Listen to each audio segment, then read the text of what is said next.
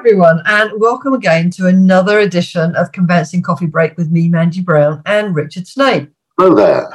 Today, Richard, I understand we're going to be talking about the case of Rosa versus Pacifico Limited. And if I'm correct, it's a High Court judgment from May 23. And you told me just before the uh, we started this call that it would be very useful for both commercial and residential property practitioners because it, It involves inquiries, how to respond, and misrepresentation. Yeah, it's actually a residential case on the property information forms, the TA6 inquiries, but there's messages and lessons to be learned from the CPSE inquiries as well on this. Perfect. So, who'd kick off? And perhaps you can tell us a little bit about the background facts. Yeah, it was. Uh, it all took place in Pontcanna in Cardiff, uh, which I sort of know. It's a posh part of Cardiff near the cricket ground, the Morgan County Cricket Ground at Sophia Gardens, and uh, the Mrs. Rossa or Rosa, I don't know how you pronounce it, was buying a investment property. So she thought an apartment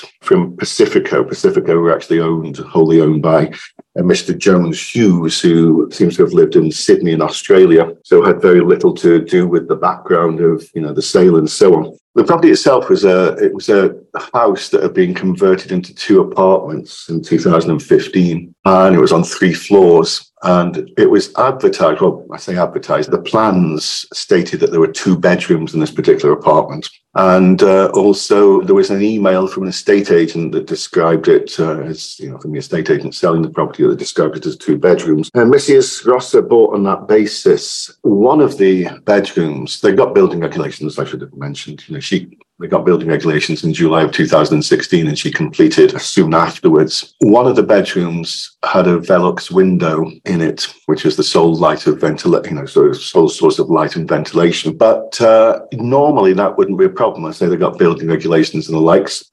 Normally, a Velux window wouldn't be a problem, but it was in a conservation area, and uh, there's Article 4 directions in place from the council. If you're in a conservation area, you're not supposed to, without planning permission, have windows that overlook the highway or a watercourse, and this overlook the highway. In October 2017, she got a letter from the council basically telling her to remove the Velux window, and they wouldn't give a certificate of lawfulness. Prior to that, you know, the sale was progressing back in 2016. Mr. Jones Hughes had uh, filled in the standard residential inquiry, TA6 inquiries, and it's, um, as you no doubt know, 4.4, which is the question about are there any breaches of uh, planning permission or building regulations? And seems quite honestly, Mr. Mr. Jones Hughes had said they weren't aware of any, we're not aware of any breaches when that was not the case because they couldn't, you know, had to remove the Velux window. They couldn't get building regulations. They couldn't use it as a bedroom. And so Mrs. Rosser's argument was it's not a two bedroom property after all. And that's a misrepresentation. Okay, fascinating. Um, so, what was the claim that was being made? It wasn't misrepresentation. It was actually under the Misrepresentation Act of 1967. And so there was no suggestion of fraud, but uh, it was uh, negligent misrepresentation. You can mi- misrepresent things, you know, if you didn't have reasonable excuse to believe it was true at the time, and it can be a negligent misrepresentation. And that's basically what the claim was. It's a claim in tort, not in contract, which results in different damages. So, finally, a three part question for you. What was the judgment? What was its importance? And how would you deal with it in practice? Yeah, it's a quite a short judgment, which makes it quite nice. It's not one of these rambling ones you sometimes get, or I sometimes have to deal with. Basically, the a misrepresentation, they didn't put this in the judgment, but I've done courses on this, as you know. Misrepresentation is basically a false statement of fact, which at least partly induces a contract. And if you make a statement, uh, you know, you've got to have reasonable grounds to believe that it's true. If it's you know palpably untrue, then you know it can still be a misrepresentation. You know, it doesn't involve statements of opinion, but the you know, opinions must be reasonably withheld. The standard case, which was was quoted in this case, is one of those that people do at degree level contract law.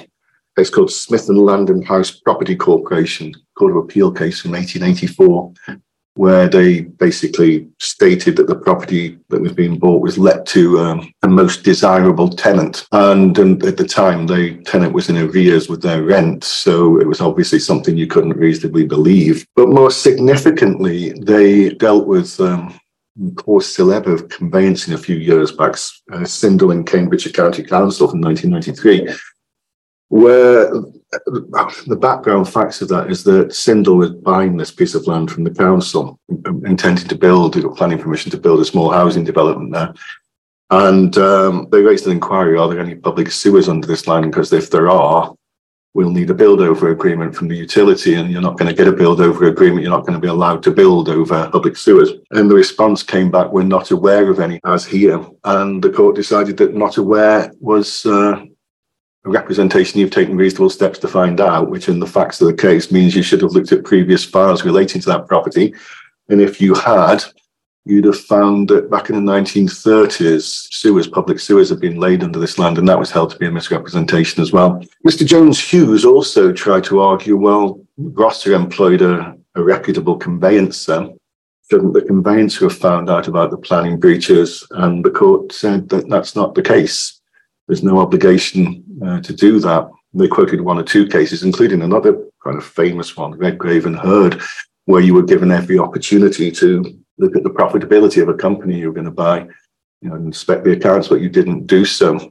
And there's no obligation to do so. So, for all those reasons, it was held to be a misrepresentation. And they got damages of £30,000, which was the difference between the value of the t- at the time of a one bedroom and two bedroom apartment in that locality, plus the additional stamp duty land tax that they had had to pay plus the cost of removing the Velux window. And so, what was the other things you asked me, Mandy? So, the three parts were what's the judgment, what's important, and how would you deal with it in practice? Well, somewhere as we speak, you know, commercial and residential, somebody's responding to an inquiry by saying not aware of any. And uh, that's a representation you've taken reasonable steps to find out. And that's been sort of knowledge since Sindall in Cambridgeshire.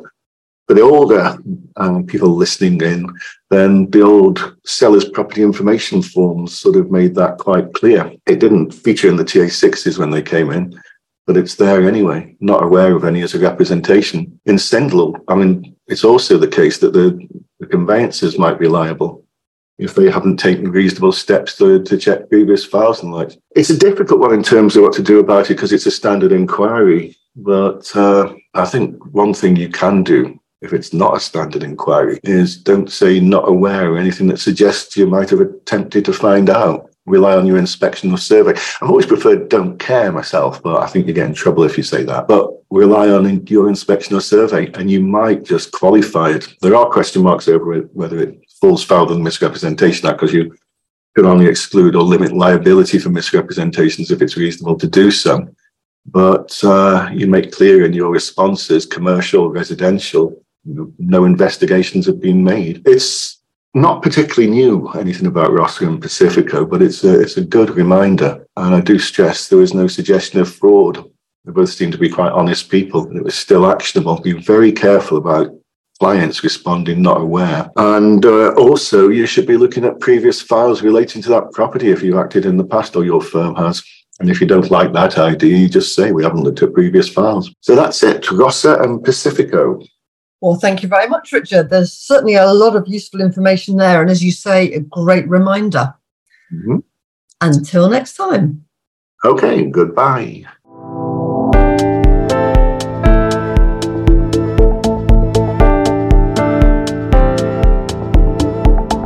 You have been listening to another episode of Conveyancing Coffee Break the only podcast for busy conveyancing professionals, brought to you by LawSure Insurance Brokers, an award winning UK provider of title insurance. For more information on our free conferences, go to www.lawsureinsurance.co.uk, where you can download recent conference recordings.